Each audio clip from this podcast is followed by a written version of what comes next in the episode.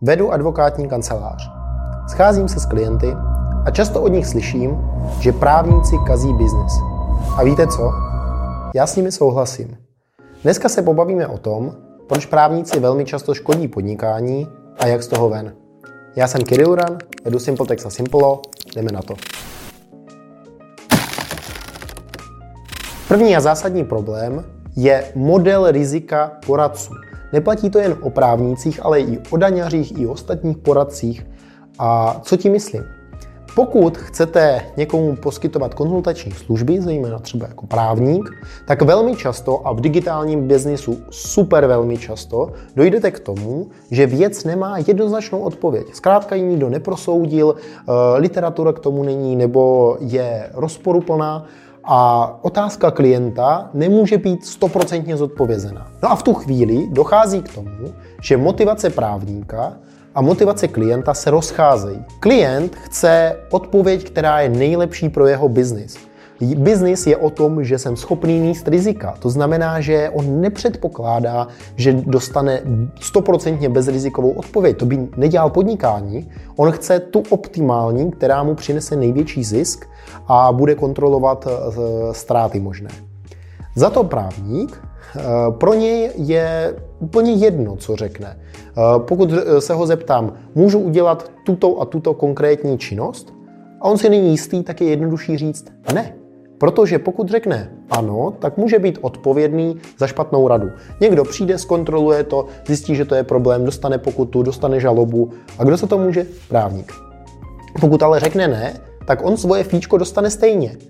Nevadí, že někomu zkazí podnikání, nevadí, že není realizovaný nějaký zisk, který mohl být realizovaný. Zisk samotného právníka to neovlivní. Tenhle model konzultačního biznisu je velmi častý. Eh, motivace konzultantů se velmi často eh, různí od motivace toho, kdo je konzultován. Neříkám, že všichni právníci myslí jenom na sebe, rozhodně ne. Ale mluvím tady o nějakém trendu a o tom, jaká je struktura toho vztahu a k čemu bude mít jednotlivý konzultant tendenci. A druhá věc je averze k riziku. Abyste klientovi poradili, udělej to. Sice to není úplně správně, ale velmi pravděpodobně z toho žádný problém nebude, nebo bude velmi malý, tak vy nesmíte sám jako konzultant mít averzi k riziku.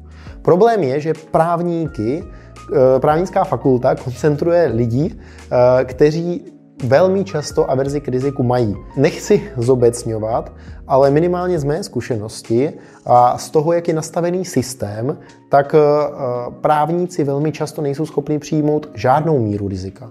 Protože eh, od začátku jsou školení i školou na to, že tohle je správně, takhle to je, takhle ne. Velmi často ty testy jsou ano, ne, tohle je možné, tohle není možné. Ale málo kdy na té fakultě někdo nechá člověka vůbec se zamyslet nad tím, není to možné a co se stane potom.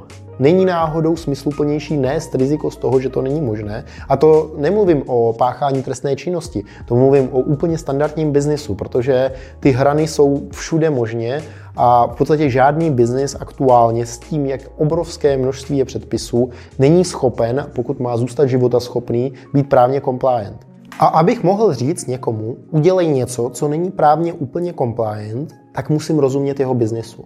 Musím rozumět rizikům a musím rozumět tomu, kde ten klient vydělává peníze. To znamená, že právníci jsou velmi často dobří v právu. Oni vědí, eh, jak ty zákony zní, oni mají nastudovaný to právo, ta, ten, ten level, ta úroveň znalostí je dobrá. Ale abych mohl někomu poradit, tak eh, musím ty obecné formule, obecná pravidla aplikovat na biznis a abych je aplikoval, tak tomu biznisu musím rozumět. Eh, tohle je zase věc, kterou nikoho neučí na fakultě. Nikdo se nezamýšlí nad tím, jak, kde, kde ten klient vydělává peníze. Teď se bavím o biznisovém právu. Je to, jinak to bude úplně u trestního, jinak to bude u rozvodu. Eh, my děláme biznis, tak to je to, čemu plus minus rozumím, takže eh, pro, proto mluvím o biznisovém právu. No a tam velmi často eh, nikomu neřeknou, jak biznis funguje. Malé množství právníků má s biznisem reálné zkušenosti, takže potom dojde k tomu, že v podstatě radíte velmi abstraktně. Nejste schopni klientovi dát tu dobře specifikovanou radu, protože k tomu je zapotřebí, abyste ten biznis chápali. Dobrým příkladem z minulých dní nebo týdnů byla cookie lišta. Byla přijata povinnost mít takzvanou tu cookie lištu, vyskakovací nějaký banner, kde uh, uživatel webu dá souhlas a poměrně zajímavé bylo sledovat debatu právníků o cookie liště. Velmi malé množství debaty směřovala k tomu, jestli to dává smysl biznisově, jaký vliv to má na UX, protože eh, tady se utrácí na jedné straně strašně moc peněz za UX, za eh, optimalizaci toho procesu, za každé tlačítko, dělají se různé heatmapy těch webů a pak tam prdnou takhle banner přes, přes celou obrazovku nebo přes půlku souhlasím s cookies. Prostě to úplně totálně kazí UX eh, a ta debata nesměřovala vůbec tímhle směrem. Jestli, jestli to je potřeba, jestli to nemůže být schovaný někde v podmínkách. Eh, ta debata směřovala k tomu, jakou má barvu mít tlačítko na kůký liště. Jestli je v pořádku, zda zelené souhlasím a černé nesouhlasím, nenavádí náhodou uživatele webu k tomu, aby spíš souhlasil a nemanipuluje jim. To je totální bizár vysokoškolský vzdělaní lidé s nějakou mnohaletou praxí se tady baví reálně o tom, jaký má mít barvu tlačítko na kukýliště. A tohle je skvělý příklad uh, právního biznesu, jo? Tohle, to, to, a právního stylu myšlení v globálu. Nechci říct, že takový jsou všichni právníci, ale ta debata velmi dobře reflektovalo, kde je zhruba těžiště. Zároveň já jsem zajímavost, já jsem o tom psal třeba post, kde jsem tohle kritizoval. A zajímavé bylo, že kritické komentáře k tomu postu, že to tak není a že uh, to, to je hrozně podstatná věc, byly od právníků. A všechny pozitivní byly od lidí z biznesu. Což je, což je úplně krásně ukazuje ty, ty dva světy, jak jsou nepropojené. No a jak z toho ven? Jak si mám najít právníka, který nebude jenom právník a nebude mít kazit biznis, ale bude ho zlepšovat? Mm, je to o tom zaměřit se na pár věcí.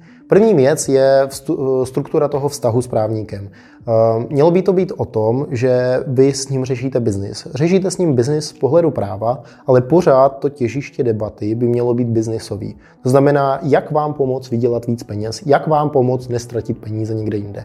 Pokud to těžiště eh, přechází do barva tlačítka na kuký liště, který vám nevydělá ani jednu korunu, maximálně vám odežené zákazníky, tak to není ten směr. Eh, zároveň, eh, co si myslím, tak eh, fungují správníky lépe dlouhodobé vztahy. Takový to, jednou jsem nahajroval tohohle právníka, po, druh, po druhé tohodle, je, je to horší v tom, že dlouhodobý vztah obvykle vám poskytuje lepší službu.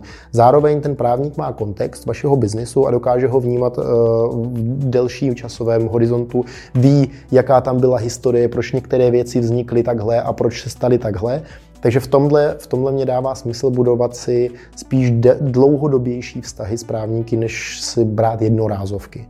Další zajímavá věc je, jaký má právník vztah k tomu zapojit se do vašeho biznesu. To nemusí být globál, ale pro mě by to bylo něco, čím bych aspoň eh, vyzkoušel. Eh, například může být eh, forma success fee.